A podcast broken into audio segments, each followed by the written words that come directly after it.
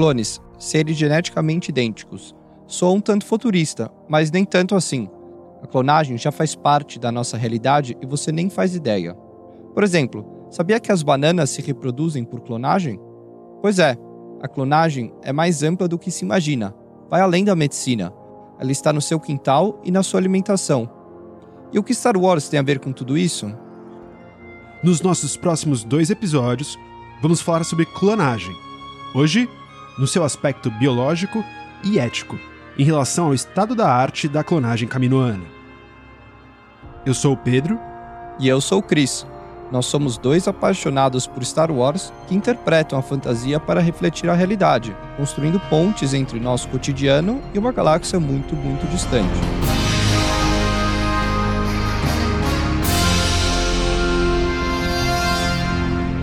Somos os Pensadores de Alderan. Quando pensamos em clones, o que vem à sua mente? Bom, a primeira coisa que me vem à mente é um exército branco marchando em algum planeta distante. Mas se eu tiver que pensar na gente aqui na Terra, eu me lembro de uma ovelha super famosa dos anos 90.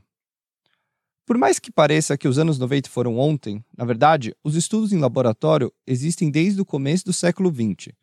Foram testes de rãs, ratos, ovelhas e até vacas, aprimorando a técnica de clonagem ao longo do tempo, num nível que, em 2014, um laboratório na Coreia do Sul começou a clonar animais de estimação por 100 mil dólares. Mas o que é de fato um clone?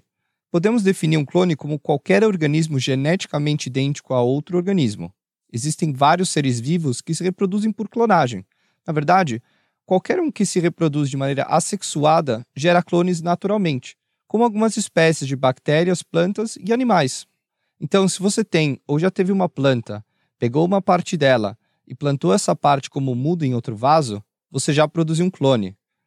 Mas para a gente se aprofundar na clonagem de animais, a gente precisa primeiro entender as células do nosso corpo e qual o papel que cada uma tem na clonagem.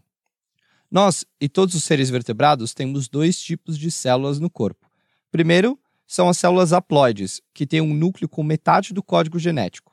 É o caso dos espermatozoides e dos óvulos. Quando eles se juntam, criam o segundo tipo de célula, as diploides, que têm um código genético completo de um ser vivo. Esse segundo tipo compõe todo o resto do nosso corpo. E todas as células do corpo descendem de uma coleção original de células que têm em comum um único código genético. São as células tronco, que depois se especializam para cada parte do corpo, servindo uma função específica. Por isso mesmo que elas são usadas no processo de clonagem, elas são a base de tudo. E para fazer qualquer coisa, você precisa de um método. E o método de clonagem mais conhecido e utilizado até hoje é o TNCS, transferência nuclear de células somáticas. E como isso funciona? Bom, primeiro passo é pegar um óvulo não fertilizado e retirar o núcleo dele. Então temos uma célula que não tem núcleo. Daí você tira de um animal da mesma espécie qualquer célula diploide do seu corpo e retira o núcleo dessa célula. Agora temos um núcleo sem célula. O terceiro passo, então, é juntar esse núcleo que está sozinho com a célula sem núcleo. E para essa nova célula montada funcionar como um zigoto, se dá uma descarga elétrica e depois se coloca ela numa barriga de aluguel. E voilá, criamos um clone. E foi exatamente esse processo que foi feito com a ovelha Dolly, o primeiro clone feito a partir de uma célula não embrionária, ou seja, que se usou uma célula diploide adulta num processo igual ao que a gente acabou de explicar. Mesmo a clonagem já sendo uma realidade, isso não significa que foi um processo fácil. Foram 277 tentativas e delas só 29 embriões sobreviveram. Desses 29, só um conseguiu nascer, a Dolly. Toda a produção de pesquisa, experimentos e negócios que são feitos hoje nessa área tem uma base em comum, as células tronco. Mas elas são raras e o corpo humano nasce tendo 99,9% das células especializadas. E mesmo as células tronco que a gente tem na medula não são tão versáteis como aquelas originárias. Então, como juntar a clonagem com a reprodução de células tronco? Bom, o método TNCS é uma alternativa viável. Em 2013, clonaram quase 600 camundongos a partir do sangue da cauda de um único doador, o que sugere que só uma gota seria suficiente para clonar um camundongo inteiro. E para fazer centenas de outros clones, você precisa de muito mais matéria-prima, o que é um complicador por si só. Isso sem contar no caso da República Galáctica, que queriam clonar soldados, e a complexidade do ser humano vira mais um complicador. tanto é que eles tiveram problemas pela limitação da matéria-prima. Mas, recentemente, o britânico John Gordon e o japonês Shinya Yamanaka, dois PhDs que inclusive ganharam o Prêmio Nobel de Medicina de 2012, descobriram um jeito de reverter uma célula especializada por uma célula-tronco, diminuindo a dificuldade de acesso a esse material tão escasso. O que reduz também a problemática ética religiosa, em que você precisa deixar aqueles zigotos, que são inúmeras vidas em potencial, em estoque para quando forem necessários. E, pensando nisso, mesmo que isso não seja o foco de hoje, a gente pode questionar o processo de fertilização in vitro, que os casais já fazem hoje, onde se pega 50% de duas pessoas para formar uma. Ela se distingue de criar uma a partir de 100% do mesmo material genético em laboratório? Ambas não são tão naturais, entre aspas, quanto a reprodução comum. Mas e daí? Elas são antiéticas por bularem uma limitação natural, ajudando uma pessoa com problemas de fertilidade? E esse debate pode ir muito além, considerando que a clonagem tem muitas outras aplicações, além de criar seres humanos completos. Com a teoria de Gordon Yamanaka, a clonagem pode ser muito útil para resolver o problema de células que se deterioram e causam doenças, como cataratas, diabetes, infartos e várias doenças do cérebro, para citar algumas. Então, a gente pode imaginar que além de curar doenças que hoje são difíceis ou requerem um tratamento complexo, além da oportunidade de pesquisar como funciona a formação inicial dos seres vivos. A ciência pode ajudar pessoas não nascidas de uma deficiência que teriam que lidar pela vida toda. E é nesse ponto que a discussão de clonagem ganha complexidade e polêmica. Por exemplo, os cientistas já recombinam RNA de bactérias para que elas produzam insulina para as pessoas com diabetes. E isso é engenharia genética, que nada mais é que a manipulação dos genes no organismo, geralmente fora do seu processo reprodutivo natural. Então, a engenharia genética envolve isolar, manipular e introduzir DNA no ser vivo, geralmente para expressar um gene, introduzindo características novas para aumentar ou produzir uma proteína ou enzima nova. Mas isso não implica na mutação do DNA da pessoa com diabetes. A interferência genética foi na célula da bactéria e não da pessoa. E por essas e outras, esse tema precisa de atenção, porque a medicina e a biologia já avançam há décadas, mas o nosso entendimento precisa avançar junto também. Falando que a gente consegue fazer com clonagem hoje, ela parece não fazer mal a ninguém. E no caminho ainda poder ajudar pessoas e resolver problemas, a gente pode partir do pressuposto que a clonagem não é algo que deve ser impedido. Talvez deve até ser incentivada e estudada. Desde a Dolly até uma criança como Boba Fett. De um certo ponto de vista, ele e Jango são duas pessoas, como pai e filho, que vivem como qualquer outro caçador de recompensas na galáxia. Talvez as coisas más da clonagem são a maneira como ela é entendida e regulada, muito mais o seu uso do que a ação em si.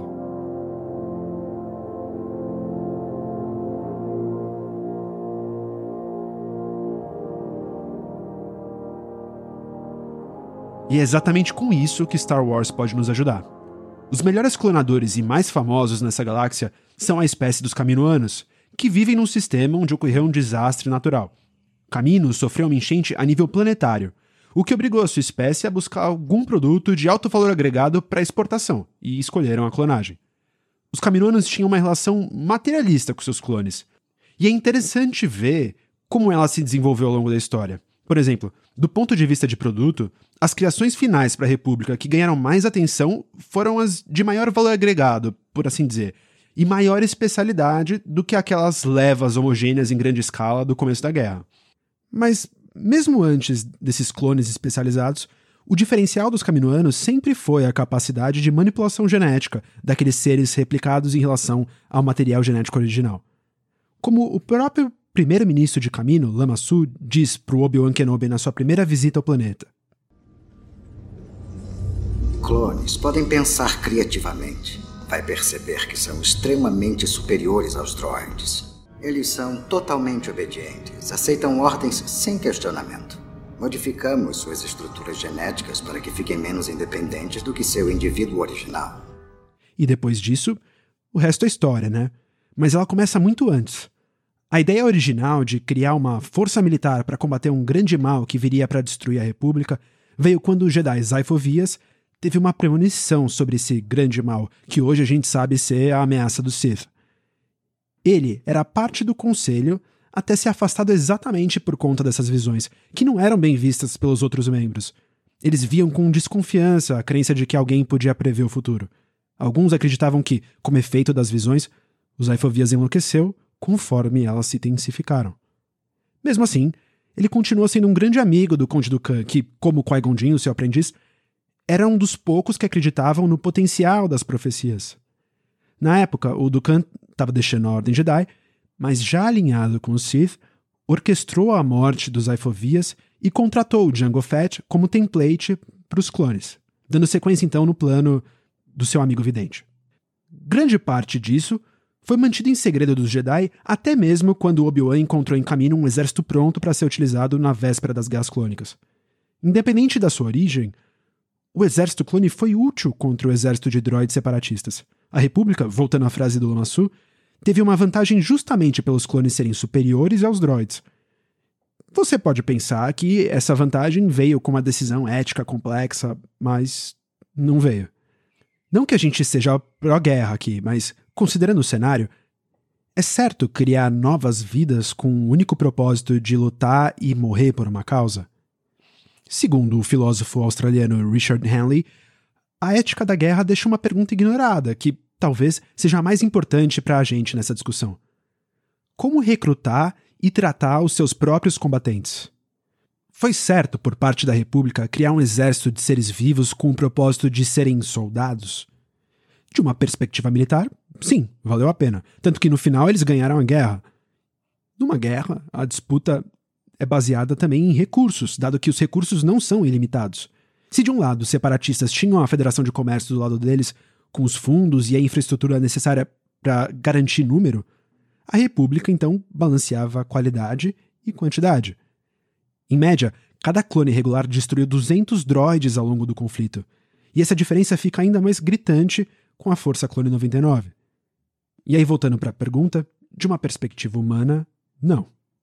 Se você pensar que uma guerra atinge a todos, pode ser ingênuo achar que isso pouparia outras espécies.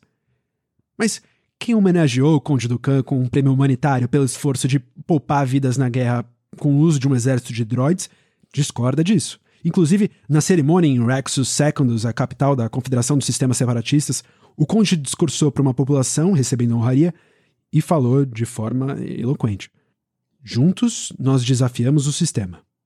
Nós pedimos por igualdade e como fomos atendidos? Com guerra. O exército secreto dos Jedi, de clones, foi revelado. E a traição deles foi maior do que se poderia imaginar. Incontáveis seres humanos, esses clones que os Jedi criaram, foram enviados para suas mortes, enquanto nós sacrificamos basicamente droides. Nossos soldados de carne e osso são participantes voluntários. Eles são pais e filhos, mães e filhas, não porque foram criados e designados para isso, mas porque eles sabem, nos seus corações, que eles estão lutando por uma causa justa e nobre. É, pois é. Mas então, na nossa pergunta, de uma perspectiva ética e biológica, isso é dúbio. A resposta pode estar mais atrelada à maneira como a gente se relaciona com os clones do que a clonagem em si. Talvez mais como uma espécie se relaciona com outra. Pensando que os caminoanos são uma das várias espécies da galáxia, o quanto a relação deles com os humanos se parece com a nossa relação com outros seres aqui na Terra?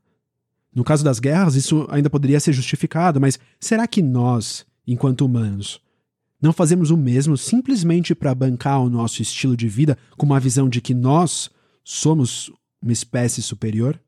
Os caminoanos entendiam que eram uma espécie superior. Eles viam todas as suas criações como propriedades e se sentiam no direito de tomar qualquer decisão sobre o destino delas. Eles tinham uma relação materialista com seus clones e, como clonam qualquer coisa pedida, contanto que o contratante seja um bom pagador, eles viam os clones como produtos. E como em qualquer outra perspectiva de produção, eles buscavam aprimorar os seus produtos ao máximo para terem mais qualidade e excelência. Com materiais, a gente não vê essa busca por excelência como um problema, mas e com seres vivos?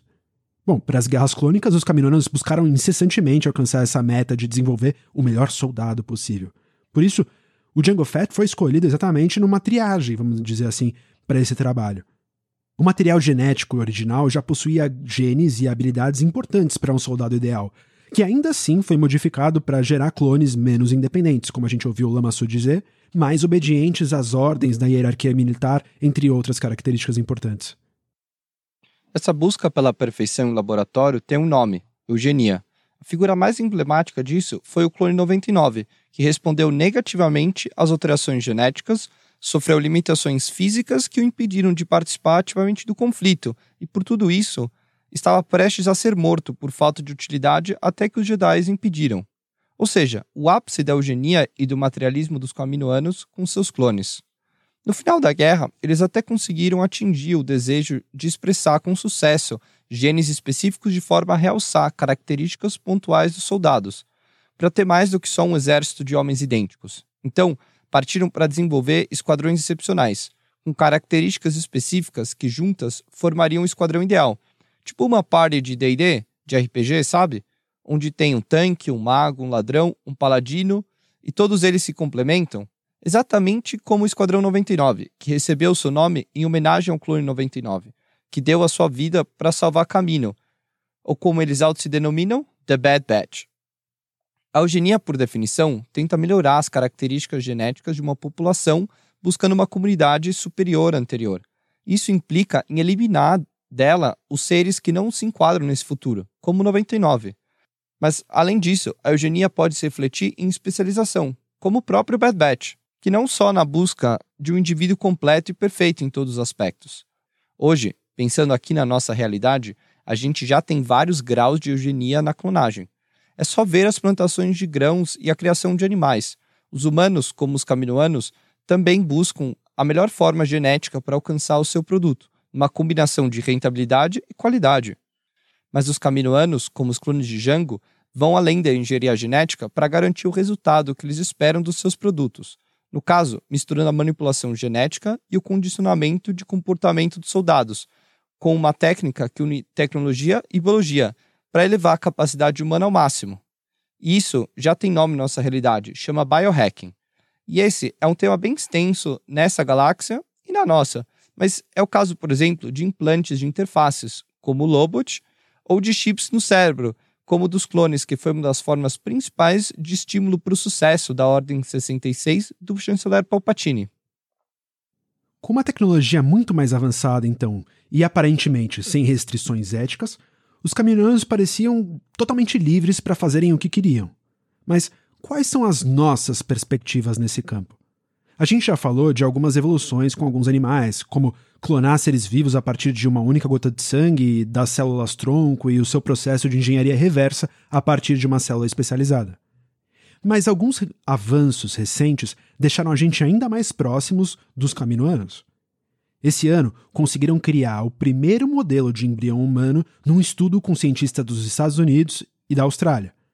A partir de células em laboratório, eles conseguiram criar uma estrutura semelhante a um blastocisto humano, que é uma das fases do embrião, e chamaram essa estrutura de blastoide. É o primeiro modelo de embrião desenvolvido de maneira artificial que se assemelha ao natural o que significa uma ótima via para a gente estudar mais sobre os estágios iniciais do desenvolvimento humano, prevenindo abortos e defeitos congênitos, além de melhorar as tecnologias de reprodução assistida. Mas para essas pesquisas avançarem, é preciso de vários consensos e legislações que alinhem o que se pode fazer dentro dessas pesquisas. O Thomas Swaka, PhD da Icahn School of Medicine de Nova York, disse que a disponibilidade de um modelo alternativo vai reduzir a pressão sobre os pesquisadores para usarem embriões humanos reais em pesquisas. Ele disse, aspas, ainda existem muitos mistérios não resolvidos nesse estágio inicial do desenvolvimento humano, que estabelece a base para quase todos os processos, órgãos e, infelizmente, doenças. E é por isso que existe uma necessidade urgente de um método como os blastoides, que abra um pouco mais essa porta, ainda que não seja perfeito. De todas as legislações existentes sobre clonagem hoje, não existe um bloco liberal com leis homogêneas, como em outros temas, no caso sustentabilidade. Mas, segundo uma pesquisa do Instituto de Bioética de Brasília, apesar das restrições éticas, existe uma tendência à permissão de práticas de pesquisa com células tronco embrionárias. Por exemplo, a Dinamarca permite, desde 1997, que embriões excedentes sejam usados em pesquisa para aperfeiçoamento de técnicas de reprodução artificial, pensando no benefício dos próprios embriões. Junto da Dinamarca, existe um grupo de países mais liberais que permitem todos os tipos de pesquisa com embriões, inclusive as terapêuticas. Do lado dela você tem Rússia, China, Singapura, Israel, Japão, mesmo esse com muita burocracia, e África do Sul, que inclusive é o único país africano com legislação sobre o assunto.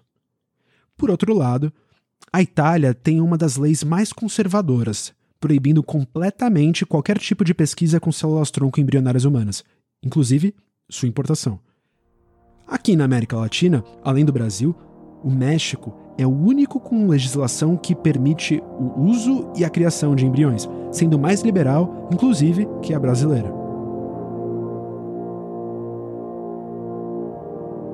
Então, aqui no Brasil, a gente tem desde 2005 a Lei da Biossegurança, que fala tanto de organismos geneticamente modificados quanto sobre a manipulação de células-tronco. E aí, como lei, ela define alguns conceitos que são importantes para a nossa reflexão. Primeiro, ela define o organismo como toda entidade biológica capaz de reproduzir ou transferir material genético, inclusive vírus e outras classes que venham a ser conhecidas. E é interessante como ela vê tanto o DNA quanto o RNA sintéticos de maneira equivalente aos naturais. Então, aproveitando o entendimento da lei sobre coisas que a gente já falou hoje, né? Ela vê a engenharia genética como uma atividade de produção e manipulação de moléculas de RNA ou DNA recombinante. Esse que é um DNA artificial feito a partir de uma combinação de outros DNAs. A lei destrincha a clonagem em três tipos específicos.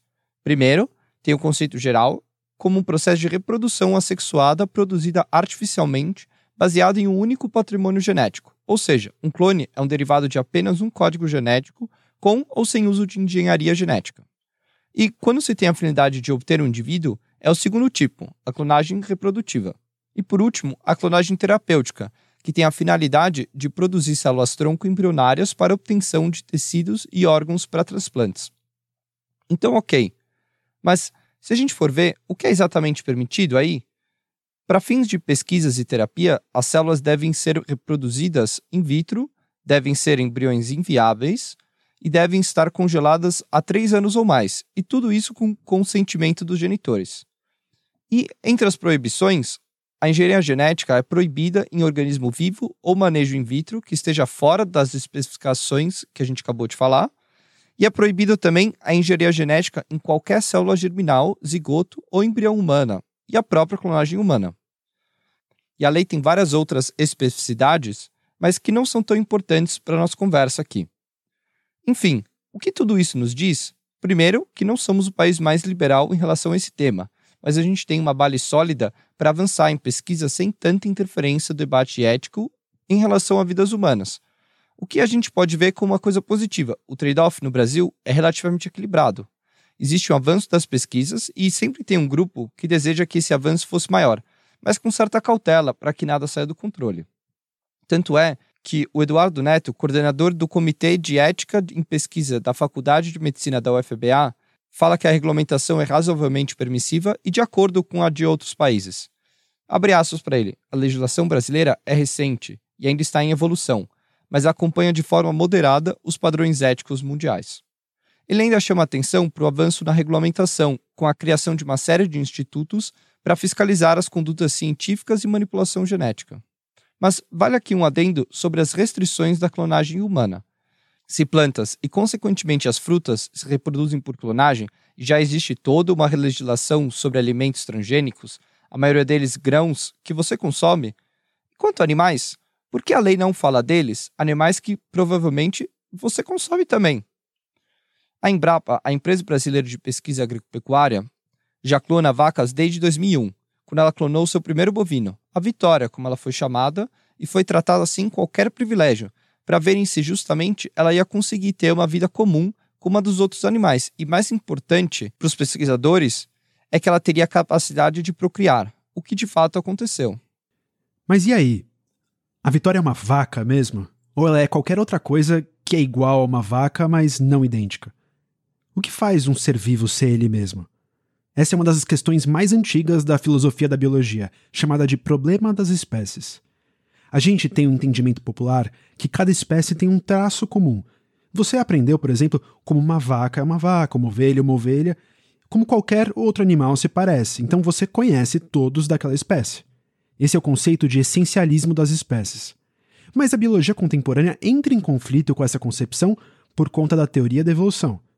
Isso implica que os animais eram muito diferentes do que são hoje e estão em constante mudança por conta da seleção natural e da adaptação ao meio ambiente mutante. Hoje, existem mais de 20 conceitos de espécies publicados, mas a mais conhecida é do biólogo alemão Ernst Mayr. Segundo ele, as espécies são um agrupamento de populações naturais que são capazes de se reproduzirem naturalmente e são reprodutivamente isoladas de outros grupos. Isso implica que os animais devem ter a capacidade de se reproduzirem em ambiente natural para serem considerados da mesma espécie. Mas essa definição também tem seus problemas quando a gente pensa em animais híbridos.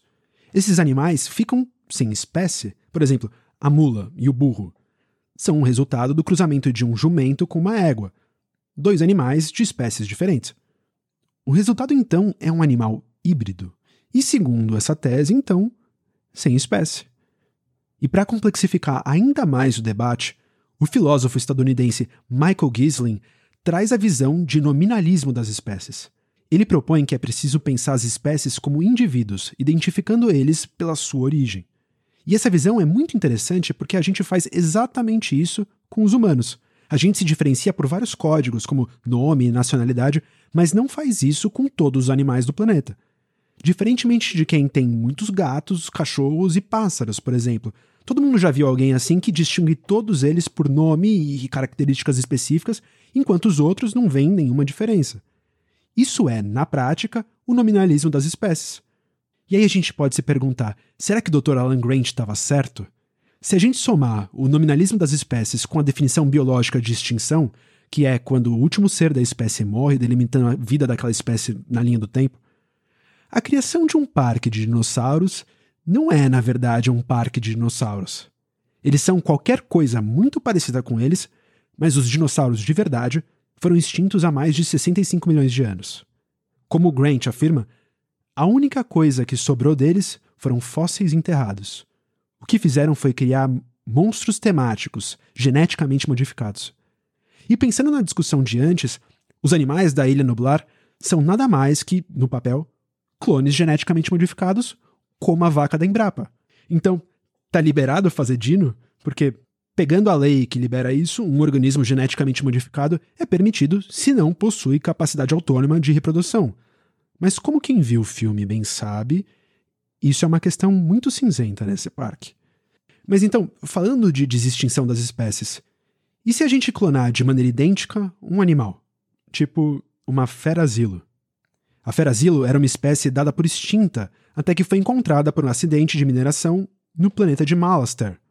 Palpatine, sabendo disso, teve a brilhante ideia de trazer a fera para Coruscant para ser clonada, pensando em algum uso futuro, provavelmente para o Império, para se aproveitar da sua carapaça, por exemplo. Bom, ela virou uma espécie de King Kong, saiu de controle, destruiu um monte de coisa e, no fim, tiveram a fera morta. Mas o que importa pra gente é: quando Palpatine clonou a última fera asilo esse clone é uma fera-asilo? A biologia traz alguns pontos de vista. Se a gente seguir a linha de raciocínio anterior da visão nominalista, então não. As feras-asilo foram extintas e o Palpatine criou um novo ser. Por outro lado, o essencialismo diria que as feras-asilo foram extintas pela definição biológica de extinção, mas que o Palpatine desextinguiu a espécie, dando vida a uma nova fera-asilo. Isso é bem legal, porque se a gente abrir mais a abstração, existe uma galáxia de milhões de jancos espalhados por ela com exatamente o mesmo DNA. Isso é o suficiente para considerar o Jango Fett como uma espécie? Vamos considerar que sim. E se sim, mesmo que àquela altura milhares de clones idênticos já existiam, a gente pode dizer que com a morte de Jango, a sua espécie foi extinta por Mace Windu em Geonosis? Para essa pergunta, temos dois caminhos diferentes. A gente pode pensar que não, os clones podem ser considerados uma sequência dessa espécie, ou sim, o Jango foi extinto e, como uma fera asilo, uma nova espécie foi criada depois que o último original foi morto. E essa abstração leva a gente também para uma teoria interessante sobre o problema que os caminoanos tiveram com o DNA do Django ao longo do tempo. É fato que, com as levas de clones ao longo da guerra, o DNA deles se deteriorou. E até, como eles mesmos falam, esticaram o DNA para tentar minimizar o problema dele ter morrido, já que a amostra que eles tinham dele era limitada. E a possível razão de tudo isso é justamente que o volume de material genético disponível foi acabando, não sendo mais suficiente. Simples assim. Porque, mesmo especulando bastante, a gente não conseguiu achar um paralelo científico que prove o motivo da relação do problema com a ação que foi feita. Mas aí, a gente pode se perguntar: por que os caminoanos não contataram Boba Fett, o clone alfa, para dar sequência na espécie? Porque ele tem o mesmo material genético de Django, e a pedido dele, ele é um clone inalterado. E talvez aí se esconde a importância da Omega para os caminoanos. Ela também é um clone inalterado, mesmo que sendo de outro gênero. Porque, e aí vai uma curiosidade interessante: mesmo tendo o mesmo material genético, os genes não necessariamente se manifestam da mesma maneira em todos os clones. Por exemplo, eles têm cores, texturas, formatos e quantidades de cabelos diferentes, alguns até olhos de cores diferentes. Isso não significa que eles tenham sofrido qualquer alteração genética, defeito ou mutação, nada como o Bad Batch ou o Clone 99. E nem foi uma escolha ou uma intervenção estética deles. A nossa genética explica como o fenótipo se expressa de forma diferente em cada um, ressaltando traços de vários antepassados diferentes da família Fett. Então, mesmo com o código genético compartilhado, a natureza encontrou uma forma espontânea de diferenciar cada um deles. E lógico, como o próprio Yoda disse, perante a força, eles são todos diferentes. E é exatamente isso, entre outras coisas, que a gente vai falar no próximo episódio, a individualidade dos clones. Então, para fechar essa conversa, como todas as outras que a gente tem aqui no Pensador de Alderan, vamos entender como funciona algo no universo Star Wars através do conhecimento que se tem no nosso mundo, buscar olhar de volta para cá e talvez encontrar alguns aprendizados no caminho.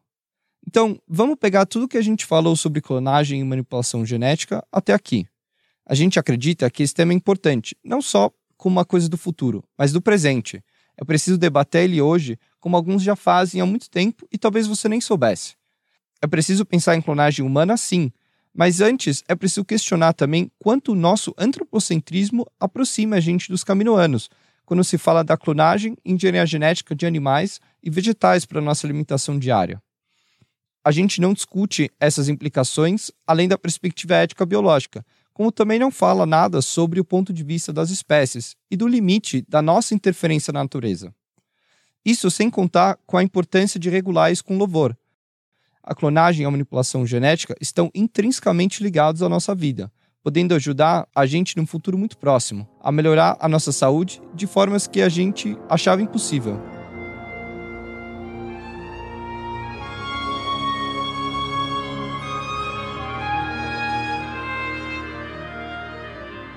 Bom, a gente vai encerrando aqui mais uma transmissão é sempre bom lembrar, claro, que nós somos dois especialistas em Star Wars, então por isso mesmo a gente se despede perguntando para você, você que é biólogo, médico ou está no meio de uma pesquisa.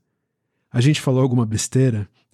a gente esqueceu de alguma coisa importante? Manda pra gente a sua crítica, sua sugestão, para que a gente possa enriquecer ainda mais esse debate. Vem seguir a gente no Instagram também e dividir o que vocês acharam desse episódio. Lembrando que é só através dessas conversas que o Pensadores de Adarã pode não só melhorar, mas existir, criando conversas mais legais e aproximando ainda mais a nossa comunidade de Star Wars no Brasil. A gente queria aproveitar também para agradecer o carinho e a resposta incrível da nossa audiência com os nossos episódios de introdução e estreia.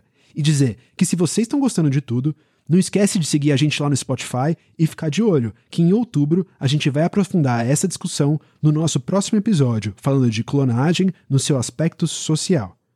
E lembrando, como um Jedi sábio uma vez disse, o futuro possui muitos caminhos. Escolha sabiamente. Eu sou o Pedro. Eu sou o Cris. E nós somos os Pensadores de Aderão.